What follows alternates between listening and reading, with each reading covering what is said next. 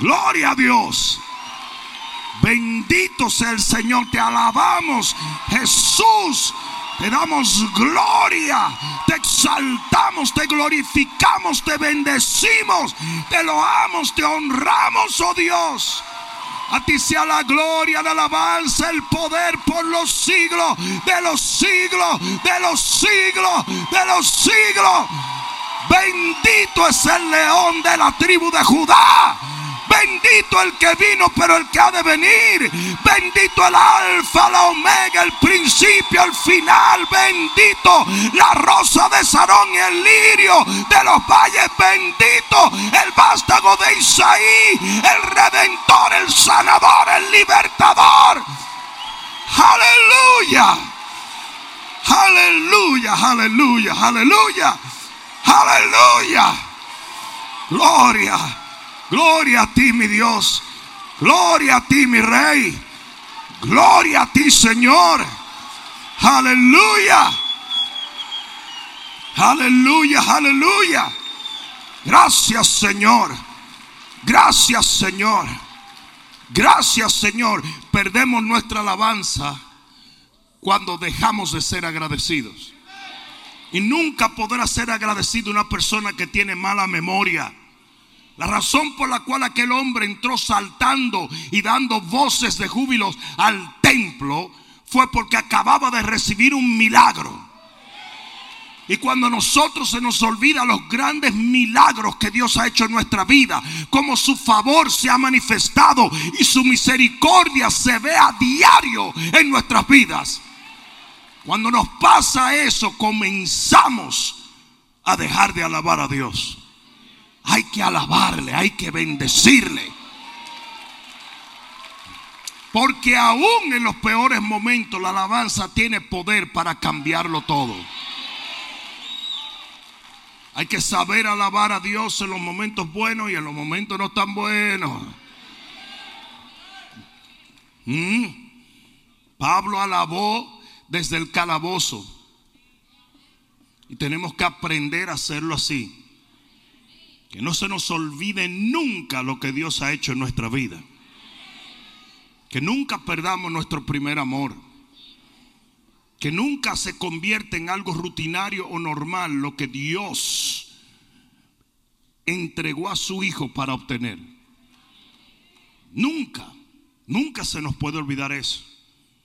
Tenemos mucho, pero sentimos que no tenemos nada. Hemos sido muy bendecidos, pero a veces nos sentimos bajo maldición. ¿Por qué? Porque siempre estamos juzgando por el momento presente cuando tenemos que juzgar por los frutos que ya Dios nos ha mostrado.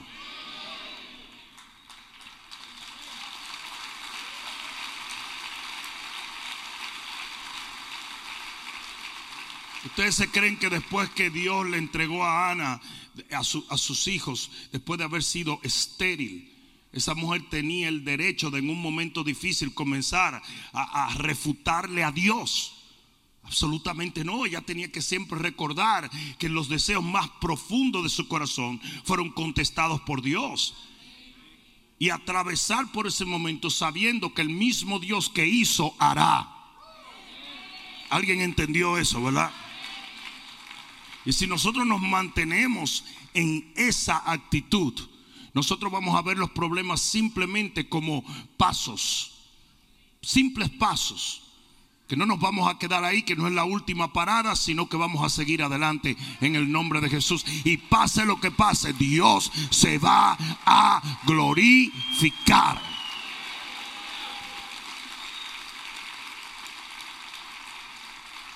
Amén. Importante, ¿verdad? Santo Dios. Gloria a Dios.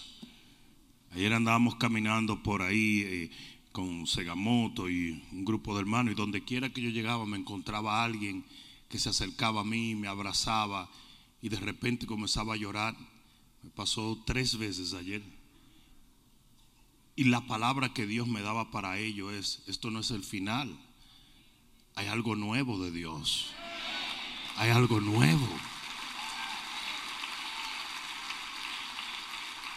Hay algo nuevo. Si mientras, mientras María se preocupaba, algo se estaba gestando dentro de ella. O sea, ella estaba preocupada en el momento en que José la dejó en la casa de su papi por creer que ella le jugó sucio. Que de paso dice que José la dejó secretamente, cosa que hoy no lo no sabe hacer esta generación. Lo quiere poner todo en Instagram. ¿Tú sabes lo que hubiera pasado si José publica eso? Que nunca hubiera habido oportunidad de redención. Hello. Entonces, mientras ella estaba extremadamente preocupada, algo estaba creciendo dentro de ella.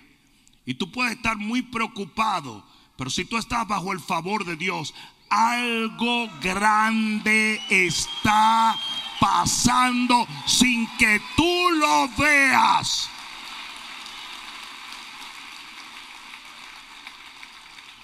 Amén. Porque así es Dios. Así es Dios. Pon la mano en tu corazón. Santo Espíritu de Dios. Que esta palabra que tú nos has dado, Señor, cale hondo y profundo en el corazón de toda persona que en este momento se encuentra en un valle. Si hemos estado en cúspides, Señor, sabemos muy bien que volveremos a ellas.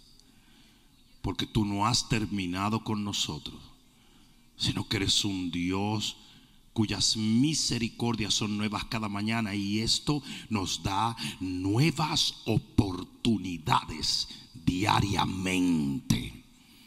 Y nosotros, Padre mío, honraremos tu misericordia creyendo que tú te manifestarás aún una y otra vez en nuestra vida en el poderoso nombre de Jesús.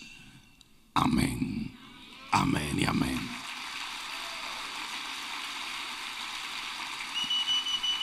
Bueno, ya predicamos. Vámonos. Yo quiero tocar un tema rapidito en el libro de Marcos capítulo 11 versículo 12. Nótese que dije rapidito sencillamente porque sé que arranqué un poquito tarde. Pero Marcos 11, 12 dice la Biblia, al día siguiente cuando salieron de Betania tuvo hambre, digan hambre. Y viendo de lejos una higuera que tenía hojas, fue a ver si tal vez hallaba en ella algo. Pero cuando llegó a ella, nada halló sino hojas pues no era tiempos de higos.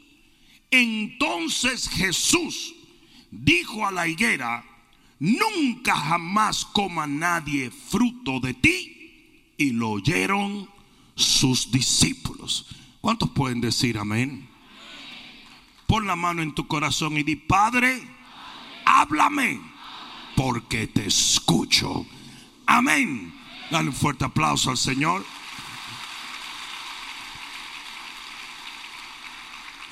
Y siéntense un momentito. Yo creo que todos los que estamos aquí en una u otra ocasión hemos visto una película donde alguien está caminando en un desierto y de repente ve un oasis o un lago con agua. ¿Cuánto han visto esta situación? Esta es una condición real que se llama un espejismo. Y yo quiero por un momento hablarles a ustedes de los espejismos del desierto. Oye bien lo que te voy a decir. La Biblia dice que Jesús sintió hambre porque Jesús era 100% Dios y 100% hombre. ¿Cuántos han sentido hambre alguna vez? No me miren así que esta mañana ustedes le dieron fuerte al pan con café. y te dirán, pero este tipo es profeta, muchachos, todos los latinos estamos en eso. A mí me mandaron un meme de una señora que decía, yo quería ser modelo hasta que descubrí el pan con café. Pero oye esto, Jesús tenía hambre y de repente él vio, digan, él vio él vio desde lejos una higuera, él la miró y él decide enseñar una lección. Yo le voy a hacer una pregunta a ustedes. ¿Ustedes creen que Jesús no sabía que esa higuera no tenía higos? absolutamente. Pero él la miró y cuando la miró, él decide enseñar una lección que si tú la aprendes en este día, tú te vas a evitar las pérdidas más grandes de tu vida. Yo, yo, creo que eso fue una declaración demasiado fuerte, pero te lo voy a mostrar con la palabra. Hay lecciones que pueden evitar grandes pérdidas. El Señor dice en el libro de Salmo, no seas como el mulo o el, caballo que tienen que ser domados con el cabestro. Aprende por la instrucción, aprende por la lección. La gente siempre está hablando de la escuela de la experiencia. La escuela de la experiencia cuesta demasiado. Usted no tiene que aprender por experiencia. La experiencia ha destruido matrimonios, negocios, ministerios. Usted aprende por instrucción. Lo que aquellos que han atravesado por ahí le pueden decir, no pases por ahí. Y por eso es que hay lecciones que te evitan pérdidas. Y lo que Jesús enseñó aquí en este día es extremadamente importante. Porque existen de la misma manera que existen espejismos naturales, existen espejismos espirituales. Wow, wow. ¿Alguien está escuchando esto? ¿Qué es un espejismo? Es una ilusión óptica producida por objetos lejanos, reflejados en una superficie líquida que en realidad no existe. Digan, no existe. Es una refracción de luz que engañan a los ojos. En otras palabras, es un truco. Es un truco. Y usualmente tú ves un espejismo y dices, wow, esto es maravilloso. Agua en medio de un desierto, bendición en medio de un problema, salida en medio de una situación difícil. Pero hay cosas de estas que son un truco. Aquí se aplica el pensar que no todo lo que brilla es oro. No todo lo que brilla es agua. No todo lo que brilla es sustento. ¿Alguien entendió eso, verdad que sí? Y Jesús ve esto desde lejos y decide enseñarnos una lección. Déjame decirte una cosa. Ustedes sabían que en lo espiritual Satanás es un engañador y un engañador quiere decir un ilusionista. Ah, me va a dejar solo ahora como que no con ustedes. Un ilusionista. ¿Y qué es un ilusionista? Un mago, compadre así mismo como usted va a un show de magia y usted se divierte porque de repente el tipo saca una paloma de un sombrero. ¡Wow! ¿Cómo puede salir una paloma de un sombrero? Así Satanás es un experto en sacarte una bendición de donde no es bendición. Y a veces tú miras cosas y no entiendes que lo que estás viendo no es real. ¿Alguien entendió esto? Y esa fue la lección que quiso enseñar el Señor.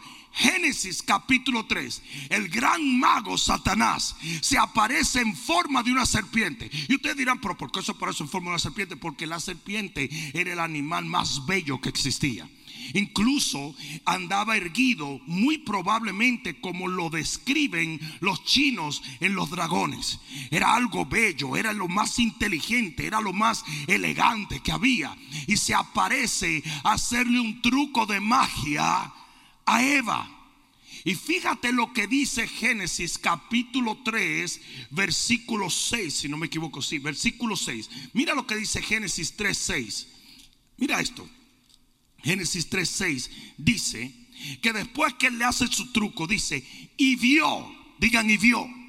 Y vio la mujer que el árbol era bueno para comer y que era agradable a dónde?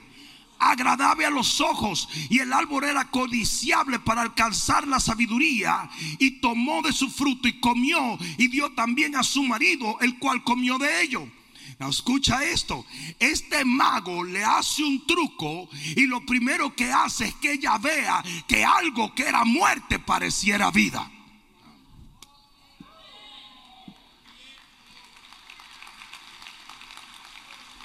Y cuando ella lo vio, sintió. ¿Mm? ¿Cuántos de han visto? Es que yo siento, no me diga, no me diga cosita linda. Es que yo siento en mi cucharón, sigue ahí. Engañoso más que todas las cosas del corazón del hombre. Y ella sintió, y ella pensó, y ella comió y se fuñó. Viste, yo tenía que disparar eso ahí, ¿verdad? Porque estaba demasiado. Eso es casi, casi una bachata que va a salir de ahí. Pero oye esto, asimismo engañó, porque la Biblia dice que engañó el enemigo al primer ser humano, a la primera pareja. Y asimismo lo hace a diario. Él te muestra cosas que parecen vida, pero son muerte. Finalmente encontré ese negocio. Finalmente encontré ese hombre. Finalmente encontré. Y cuando tú vienes a ver todo lo que te está haciendo es abracadabra. Es un truquito de magia. ¿Alguien me está escuchando aquí? Es un truco de magia. Lo vemos en Dalila. cuando, cuando Sansón vio a Dalila, dijo: Esta es la muchachona.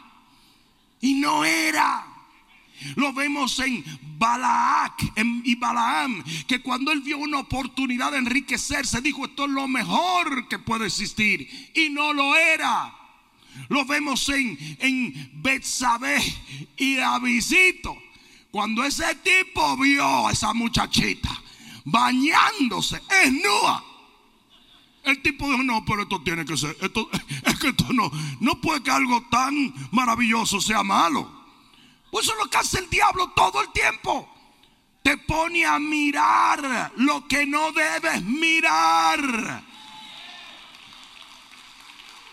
Así está muchísima gente adulterando en Instagram, adulterando en Facebook. ¿Por qué? Porque estás mirando lo que no debes mirar. La pornografía es la cosa más maldita que existe. Y ahí ah, saltan dos o tres mujeres, porque obviamente los hombres son más propensos a la pornografía. Las mujeres, no, yo no estoy viendo pornografía. Cada vez que usted mira a ese tipo que tiene la camisa abierta hasta el ombligo, un chulo barato. Cada vez que usted ve a ese tipo, a usted le pasa algo. No se da cuenta que por eso es que quiere seguir viendo. ¿Mm? Hello. Y allí comienza todo. Todo comienza con una ilusión que el enemigo te muestra, que te hace pensar. Esto es maravilloso. ¿Alguien me está escuchando? ¿por qué hace eso el enemigo? Te lo voy a decir. Porque te hace quitar los ojos de Dios. Es lo primero que el enemigo quiere que tú quites los ojos de Dios, porque esa ilusión se convierte en lo único que tú quieres en la vida. Cuando lo único que usted tiene que desear es a Dios.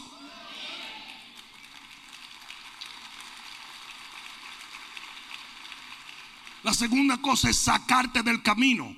Esa es la lección que Jesús estaba enseñando. Jesús se sale del camino con los discípulos, se sale de la dirección que iba, pero es para enseñarnos que esa es una de las cosas que hace una ilusión óptica, un espejismo, es sacarte del camino. Él fue a ver.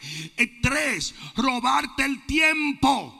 ¿Cuánto fue este revolú de la higuera? No se sabe, pero pongamos que fue un par de horas o fue una hora, pero el tiempo se perdió. No con Jesús, porque Jesús no estaba enseñando una lección, pero para el resto de la gente que se desvía para buscar donde no tiene que buscar, su tiempo se perdió. ¿Alguien entendió eso? Cuatro, la cuarta cosa por la cual el enemigo crea espejismo es para desilusionarte desilusionarte. Y yo que pensé que el Señor, y yo que le dije a todo el mundo, caes en una desilusión. como los discípulos de Emos que decían, yo que pensé que él iba a ser el que nos iba a sacar adelante y, y estaban desilusionados. Al enemigo le encanta. Le encanta. Yo, tengo, un amigo que, que fuimos a, cuando los cines bistros empezaron a cosas, fuimos al cine bistro. Y cuando llegamos, ese amigo mío es un tostado. Yo no sé qué fue lo que la droga hizo en ese tipo. Ustedes saben que la droga, la droga le cancela muchas neuronas a dos o tres gente. Hay dos o tres gente como que no le hace tanto.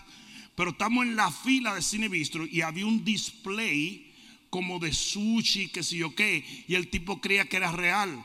Y cuando venimos a ver, nada más nos volteamos, el tipo se, se rompió un diente, hermano.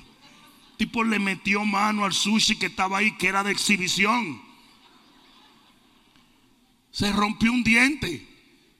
Y cada vez que yo veía a ese tipo con un diente menos, yo me arrastraba de la risa. Pero tú sabes la desilusión tan grande que tú metiste un pedazo de sushi de metal en, la boca. Es una cosa loca, ¿verdad? Pero se anda muchísima gente.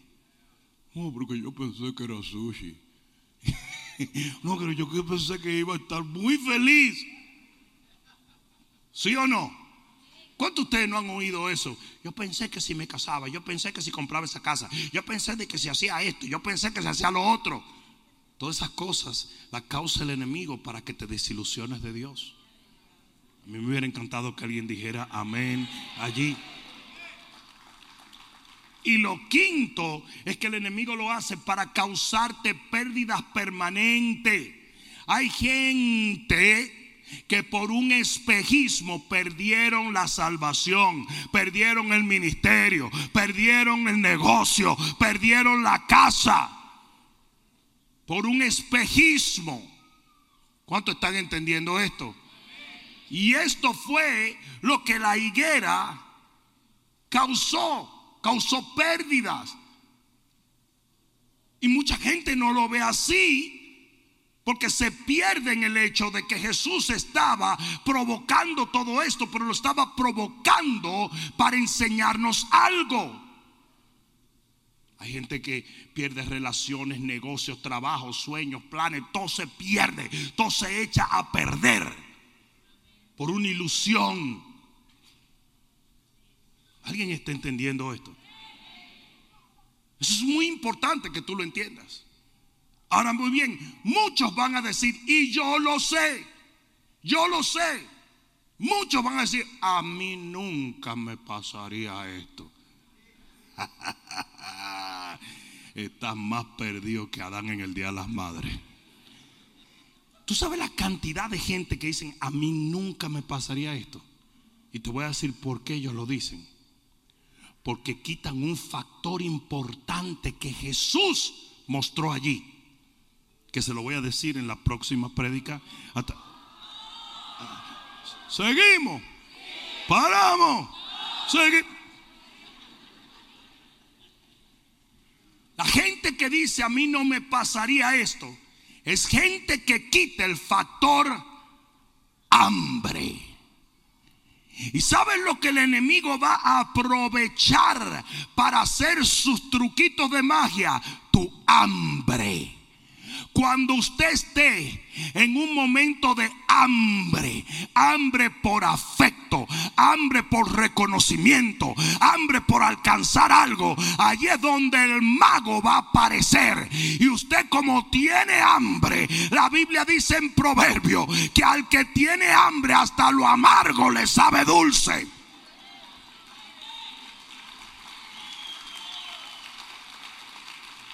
Y si usted quita el factor hambre, miren, yo le voy a decir una cosa y quiero que me escuchen. Lo más peligroso que existe es estar en necesidad. Es el momento más vulnerable de tu vida. Yo he visto hombres que se casan por necesidad. Necesidad afectiva, necesidad de compañía, necesidad de reconocimiento. Usted no puede casarse así. Por eso es que se dejan mangonear de cualquier mujer.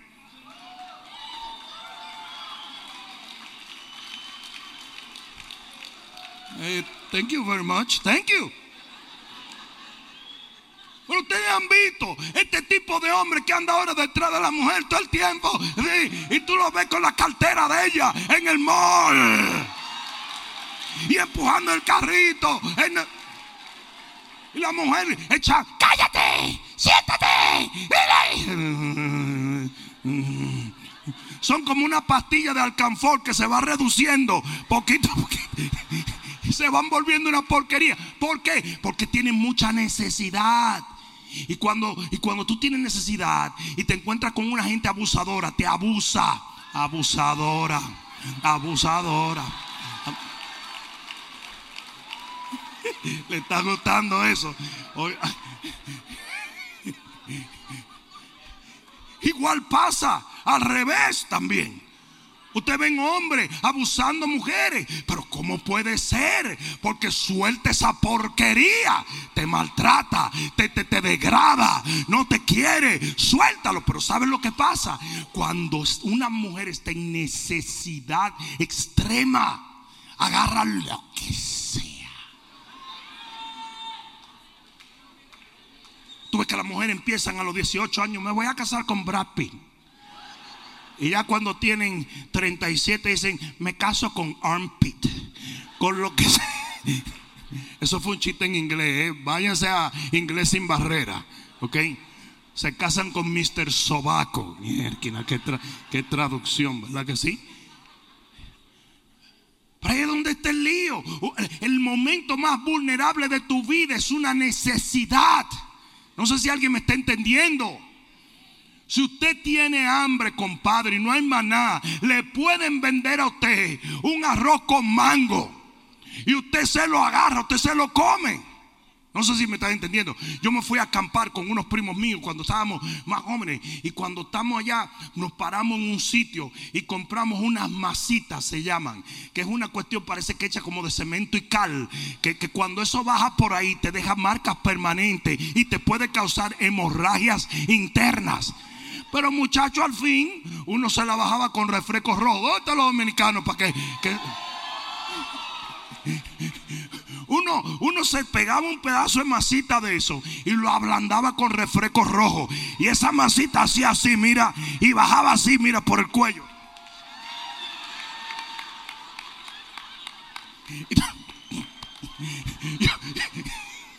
Los franceses no saben lo que es añugarse. Pero nosotros los latinos sí. ¿Quién sabe lo que es un añugue? Porque en, Francia lo que se come es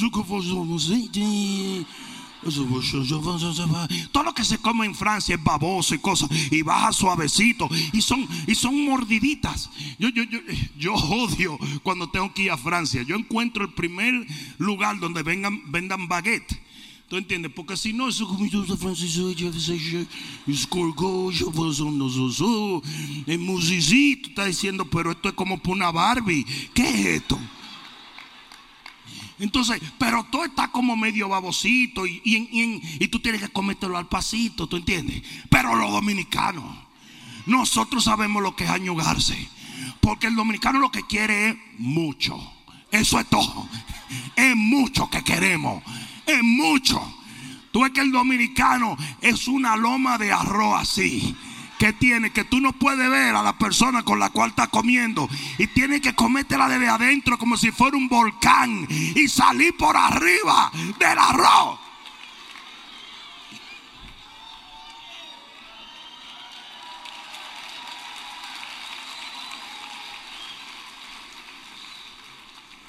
Qué cosa nosotros, ¿eh?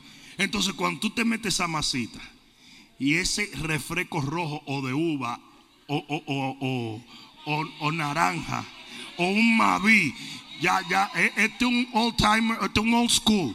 Porque el Mavi, eso es más poderoso todavía para expandir esa masita. Entonces eso va anchándose, anchándose. Cuando toque el ombligo, el ombligo llega aquí. Y tú te estás asfixiando porque está ñugado, pero el ombligo hace. O sea, una cuestión, yo no sé cómo caímos ahí, vamos a salirnos de ahí.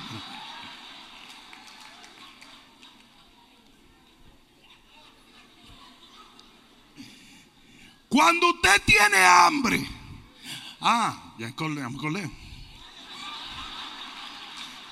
Yo me fui a acampar con los primos míos. Entonces me fui a acampar y compramos masitas y eran estaban tan duras y tan malas que comenzamos a tirarnos. La hicimos una pelea en la casa de campaña, hicimos una pelea de masita. Pero a las 12 de la noche el hambre picó. Y andábamos buscando todos los pedazos de masita para jondeárnoslo. Porque cuando usted tiene hambre, hasta lo amargo le sabe dulce.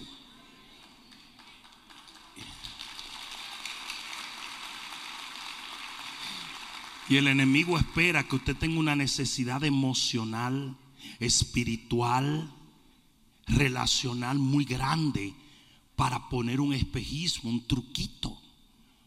Y de repente, no, pero gloria a Dios, sí, él salió hace ya seis meses de la prisión federal, sí. ¿Y, por qué entró él? No, entró porque mató 16 personas, pero déjame explicarte, uno de ellos le dijo gordo, el otro le dijo loco. Entonces tú sabes, hay veces que la gente se ve forzada a matar a ciertos individuos por... Tú estás diciendo, ¿what? Pero es que ya tienes una necesidad emocional. Tú vas a buscar excusas para justificar cualquier cosa para suplir esa hambre. Y ahí es donde el enemigo es un experto en crear espejismos. Un experto. Alguien me está escuchando, ¿verdad que sí? Alguien me está oyendo, ¿verdad? Es importante que tú entiendas que cuando hay hambre tú estás en peligro. Esaú vendió su primogenitura por hambre. Y eso le causó daños eternos. Si usted está buscando en las redes sociales porque tiene hambre, usted está haciendo lo peor que usted puede hacer. Porque el diablo se la va a hacer. Se la va a hacer.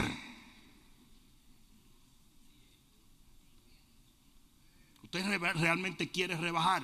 No vaya con hambre al supermercado. No vaya con hambre a ningún sitio. Lo invitan a comer a un sitio usted no quiere porque usted está en régimen. Métase cuatro galones de agua.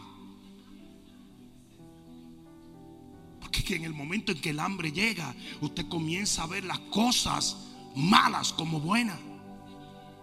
Y el enemigo lo sabe. El enemigo sabe crear espejismos. Ahora bien, ¿Dónde está la acción que tenemos que hacer cuando identificamos un espejismo? Y ustedes dirán, pero ¿cómo lo identificamos? Pues ore, pídale a Dios que le muestre.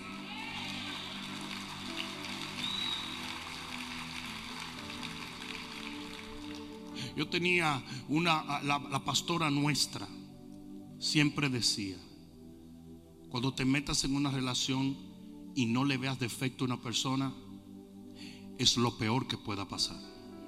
Porque estás idealizando a esa persona. Porque todo el mundo tiene defecto. Y si usted ve que es la última Coca-Cola del desierto, se dañó, compadre. Porque usted tiene que verle los defectos, si no, no está siendo objetivo. No idealices a la persona. Pídele a Dios, dile, mira Señor, de verdad te digo, que si usted me dice que no, es no. Y si usted me dice que sí, es yes. Mírate en inglés.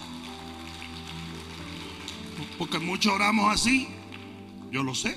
Porque hay gente que va a mi oficina, se sienta frente a, la silla de mi oficina y me dice, es lo que tú quieras, pastor. Ah, pues mira esto. Y tú lo ves cuando hacen clic y apagaron. Porque ellos no quieren que tú le digas lo que tú tienes que decirle. No sé si me están entendiendo. Usted tiene que orar y pedirle a Dios. Y una vez es revelado que eso es un espejismo, entonces usted tiene que hacer varias cosas. Número uno, mátalo. Debo explicar, no al individuo o a la individua. ¿Ok? Mata la higuera, mata la ilusión, mata el espejismo. Porque eso fue lo que hizo Jesús, profirió juicio. Digo, si esto no es para mí, que se vaya de mi vida, que se esfume, que se muera, que literalmente deje de dar fruto desde las raíces. Mátalo. Antes que te mate a ti. Mátalo. Jesús profirió un juicio. Esa era la enseñanza que nos estaba dando. Llegó hasta un lugar que se veía lindo, que se veía alimenticio, que se veía de sustento y ahí no había nada. ¿Sabes lo que hizo él? Muere. Mata las cosas que no te sirven. Mata las cosas que contradicen el plan de Dios. Mata las cosas que tienen el potencial de matarte a ti. Mata las cosas. No la alimentes. Mátalo. Hay una casa, yo, yo vivo en los ranchos. Bueno, por si hay algún stalker, vivo en los ranchos en Orlando, ¿ok? Pero, pero mira, hay, hay una casa que a los astronautas de esa casa, dos viejitos, le ha dado con alimentar los racunes. Y los racunes se han multiplicado y son más o menos 200 y son del tamaño de un caballo. Y tú lo ves comiendo McDonald's con su tatuaje, los racunes. Y, en, el, vecindario. Y en la noche tú nada más lo ves. Y los tipos mirándote así, you know, fumando marihuana, los racunes. y tú dices, ¿pero qué es esto? Lo que esa persona no sabe es que esa cuestión tiene el potencial de desfigurarlo un día. De que si un nietecito lo está visitando un día, matar a un nieto, eso es uno de los animales más peligrosos que hay. Busca accidentes con racunes, búscalo y te vas a dar cuenta, gente desfigurada, gente que perdió ojos y todo tipo de cosas. Entonces, si usted ve que algo tiene el potencial de hacerle daño, mátelo. No lo alimente. No lo alimente.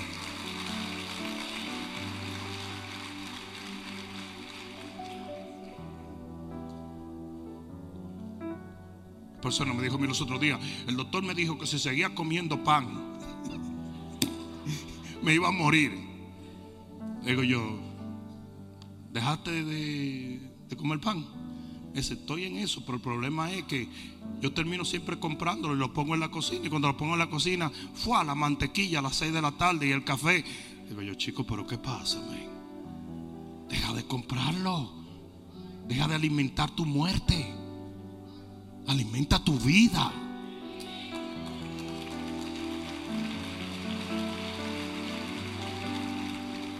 Lo segundo es, para de buscar. Si Jesús buscó y buscó y buscó y de repente se paró. Y usted ha estado buscando en ciertas cosas que no le están dando nada. Stop wasting your time. Y tus energías. Para de buscar con algo que no te está dando nada. Para. Esa fue la lección.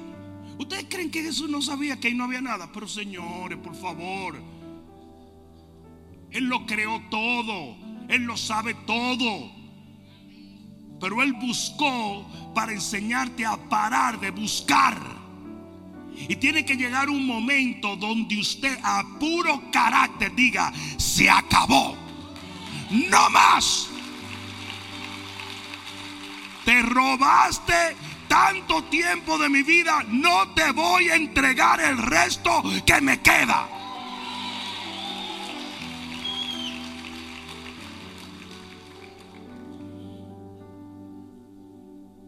Tiene que llegar un punto donde tú dices, ya, ya. No puedes perder tu tiempo, no puedes perder tu energía la definición de, insanity, de, de locura en el diccionario es hacer algo repetidamente esperando diferentes resultados. Hay gente que se pasa la vida haciendo lo mismo, esperando algo diferente y nada pasa diferente.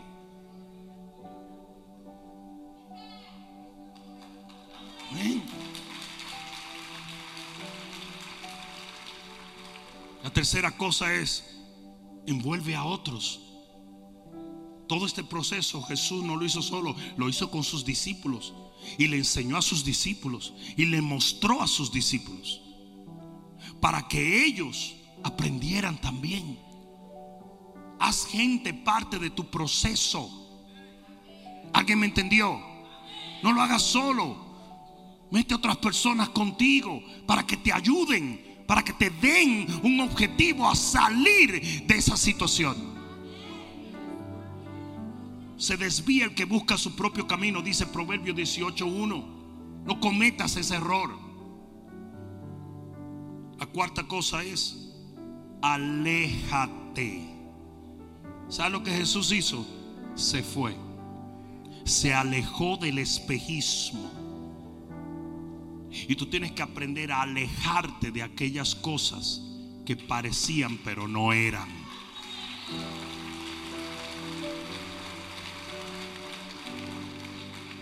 Y la quinta cosa, y con esto termino, discierne los tiempos. Si dice que no eran tiempo de higos, y tú tienes que saber en qué tiempo algo da o no da. Cuándo hacer algo, cuando, cuando no debes hacerlo.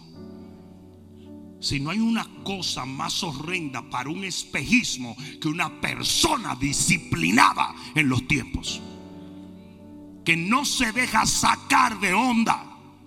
Que usted sabe lo que quiere, es objetivo, está centrado y no hace las cosas por emociones sino por principios.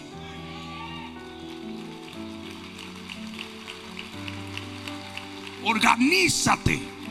Organiza tus pensamientos, organiza tus principios. Pon tus límites. ¿Saben ustedes que Jesús enseñó esa lección? Y tan pocos pastores la enseñan hoy en día. Y el cristiano es muy dado a decir, ay, ay aleluya, oh my God, I feel, oh, shaka, paka, paka, paka, raka, paka, paka. Todo el mundo anda brincando de fracaso en fracaso, de desilusión en desilusión. Porque no están entendiendo que hay un mago haciéndote trucos. Te están tratando de engañar. ¿Por qué no lo entendemos? Cuando usted está caminando en la ciudad de Nueva York y hay un tipo con tres vasitos, solamente usted que tú sea un estúpido, usted se mete ahí. En Santo Domingo, en mi, en, mis tiempos de muchacho, estaba el famoso Parque Independencia. Y en el Parque Independencia, habían unos tipos que tenían unas iguanas entrenadas. Entonces había una iguana que fumaba, le ponían cosas. Había una iguana que tenía unas cartas así, yo no sé cómo era que lo hacían. Y ustedes saben lo que eran esos tipos, expertos carteristas. Entonces todo el mundo se reunía y mientras tú estabas ahí,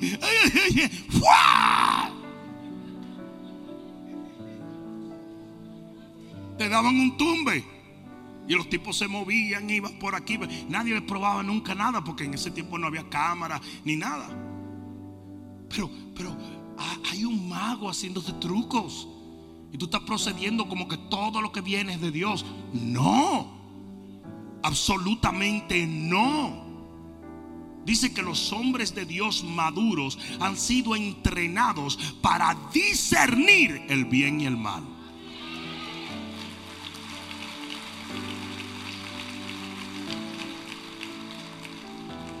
Santo Domingo dice que no te vendan gato por liebre. Y la verdad es, compadre, que cuando usted ha visto mucho gato y mucha liebre, usted sabe diferenciar una cosa de la otra. Pero para ello usted tiene que usar esto, no las emociones. Porque las emociones te traicionan. En un momento de hambre, en un momento vulnerable, las emociones te traicionan. Yo quiero decir algo, pero no quiero ofender. Pero lo, lo debo decir. Cuando la Biblia dice, portaos varonilmente, es porque el, hombre es racional, la mujer es emocional. Y eso tiene sus virtudes, ¿eh? Eso las tiene. Pero es precisamente por eso que el enemigo vino donde la mujer y no donde el hombre.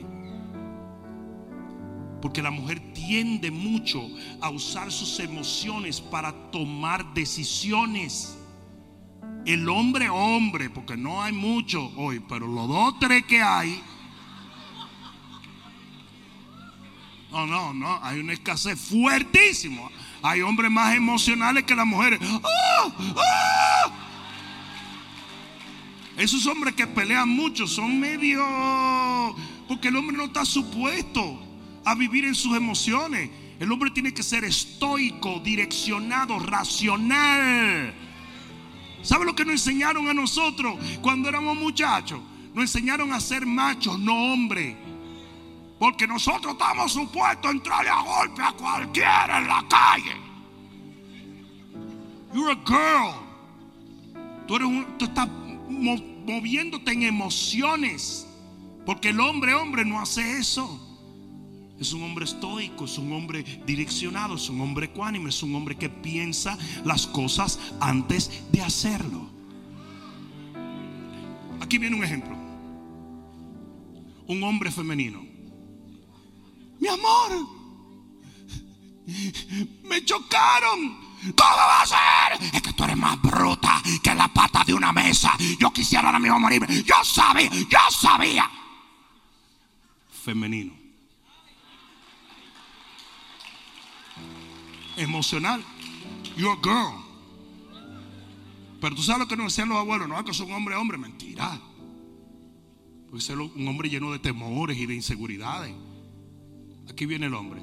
Mi amor, me chocaron. Tranquila, ¿estás bien? Óyeme bien.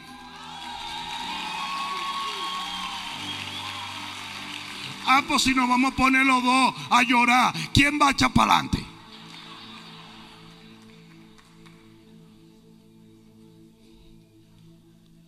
El hombre está supuesto a ser estoico. El hombre está supuesto a ser ecuánime. Y cuando dice la Biblia portado varonilmente, es hasta diciéndole a las mujeres, este es un tiempo donde usted tiene que portarse no desde sus emociones, sino desde su raciocinio.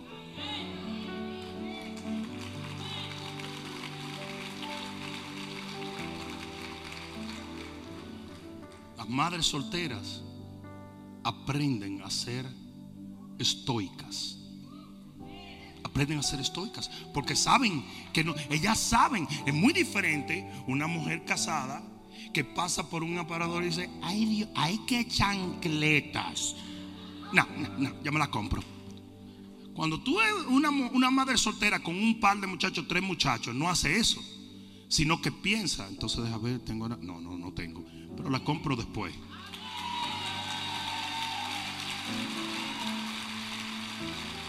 Tampoco se va a la casa llorando.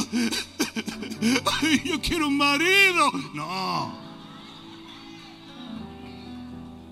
Hay que portarse varonilmente. Yo espero que no esté ofendiendo a nadie con esto. Pero es importante que lo entendamos.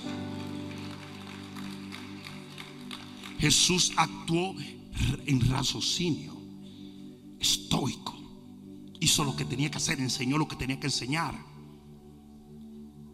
Y así tenemos nosotros que pararnos delante de los espejismos y juzgarlos por nuestros principios y nuestro conocimiento y nuestro discernimiento. No de repente, ¡ah! No.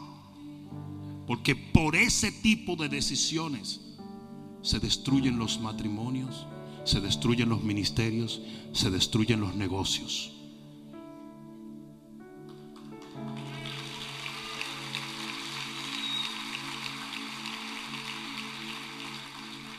Ponte de pie, por favor.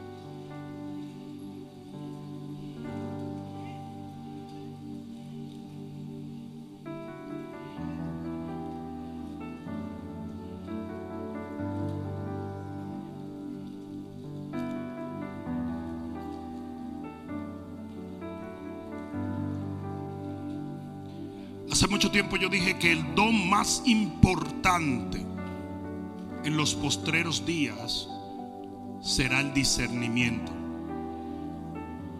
¿Por qué?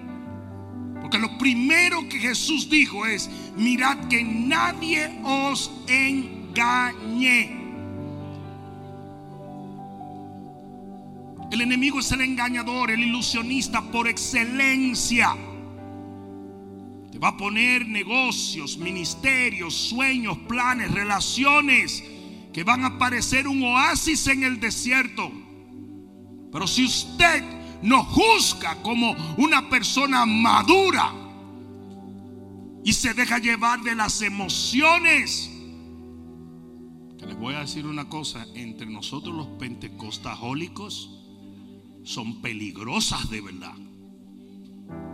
Porque nosotros entendemos que Dios habla.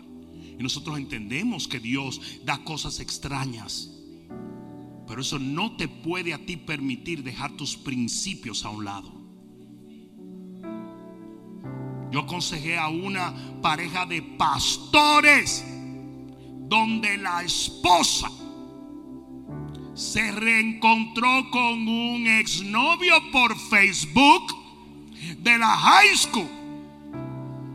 Y ella decía que era el hombre de Dios para su vida, casada con un pastor, con cuatro cabezones. Y que yo siento, y que yo siento, y que por acá, y que por acá, y que por acá, y un frío, y tú no me vas a creer esto. Y cuando se atravesó, y cuando cosas, y yo le dije, basura. Y dije, no es cierto. Y el hombre llorando.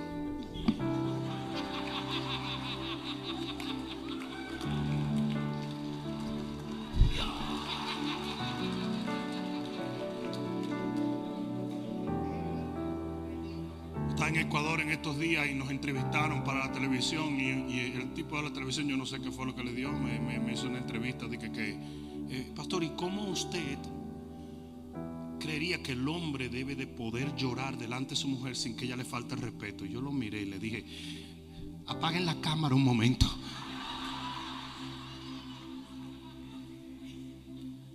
Yo le dije, su esposa debe ser lesbiana que se casó con usted. ¿Qué es eso? Hombre es hombre. Ah, el hombre no puede llorar. No, sí, el hombre puede llorar, pero no con su mujer. El hombre va y se tranca en un cuarto, llora y sale como el león que él es.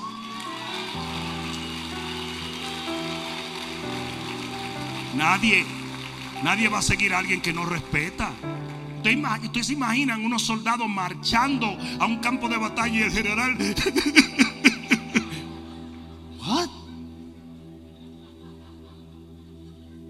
¿Por qué ustedes creen que los capitanes de los barcos eran los últimos que se salían de los barcos? No porque, no porque ellos les quisieran ahogarse, es porque cuando usted es un líder, usted mantiene una posición estoica.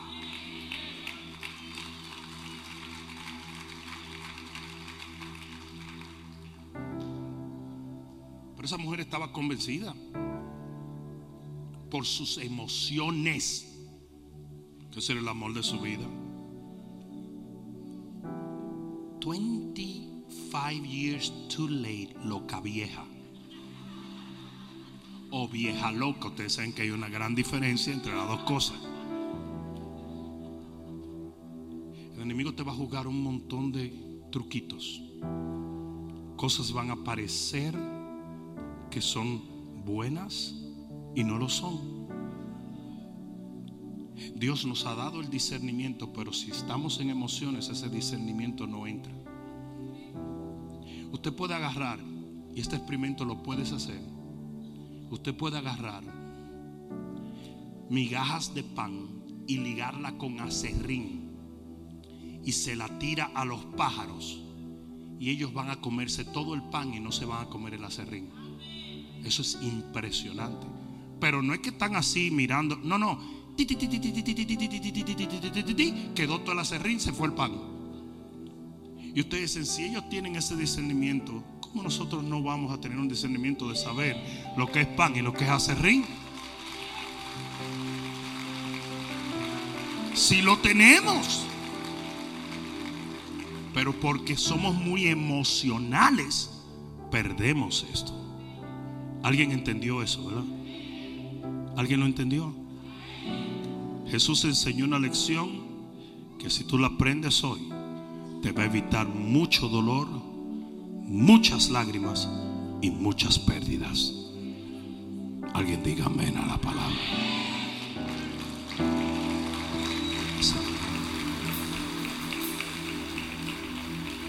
Levanta tus manos y cierra tus ojos un momento.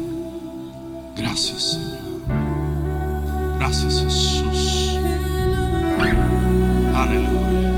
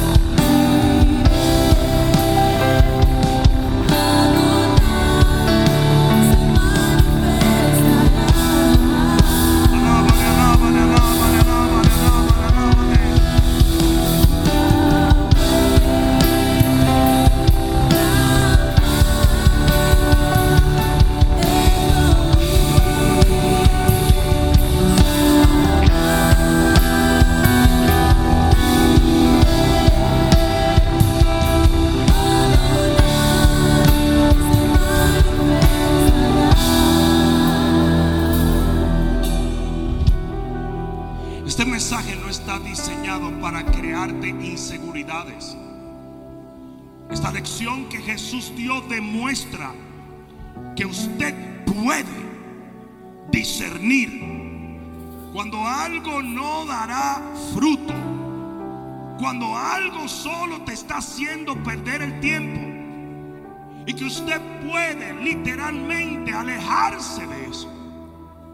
Este mensaje no es para crear inseguridades, más bien para hacerte entender que tú tienes la habilidad para determinar si algo es acerrín o es pan.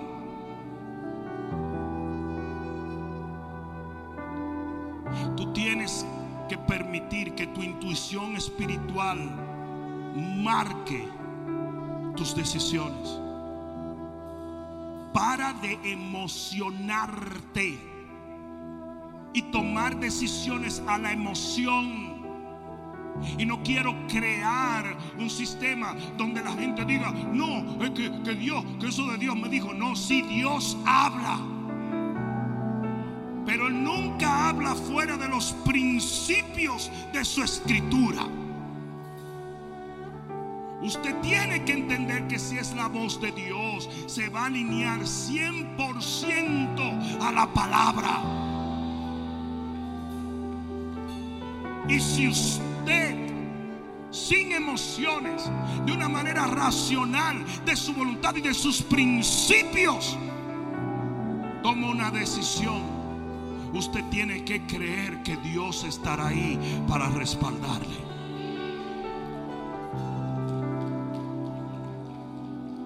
No hagas decisiones en hambre. No hagas decisiones en necesidad. No hagas decisiones en momentos vulnerables de tu vida. Si tienes que apartarte, ayunar y orar. Si tienes que poner distancia entre lo que parece un espejismo o no, tienes que hacerlo para que no cometas un error que te cueste.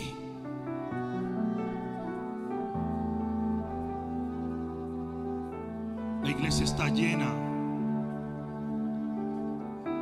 de testimonios maravillosos, pero también de muchos desastres. Y yo te puedo asegurar que todas las personas que hicieron decisiones en emoción en el momento pensaron que era la mejor decisión de sus vidas. Porque los hizo sentir ok. Esto no es lo que tú sientas, es lo que tú sabes, es lo que tú entiendes.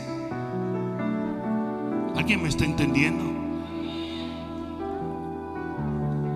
Si usted tiene, le voy a poner un ejemplo tonto, pero si usted tiene el colesterol alto, claro que ese chicharrón va a saber a gloria. Pero si ya usted sabe que no puede hacerlo, entonces usted está actuando por el gusto y no por lo que sabe. Tienes que ser racional. Tiene que ser una persona que pueda mirar y hacer las decisiones fuera de la necesidad del hambre o de la emoción. Remueve a todo el que te esté empujando. Hay veces que las peores decisiones se hacen porque te empujan y te empujan y te empujan y te empujan. No. Pausa. Ora. Espera en Dios. Y que cuando usted haga una decisión, esa decisión se alinea a la palabra. Porque si se alinea la palabra, el cielo te respalda.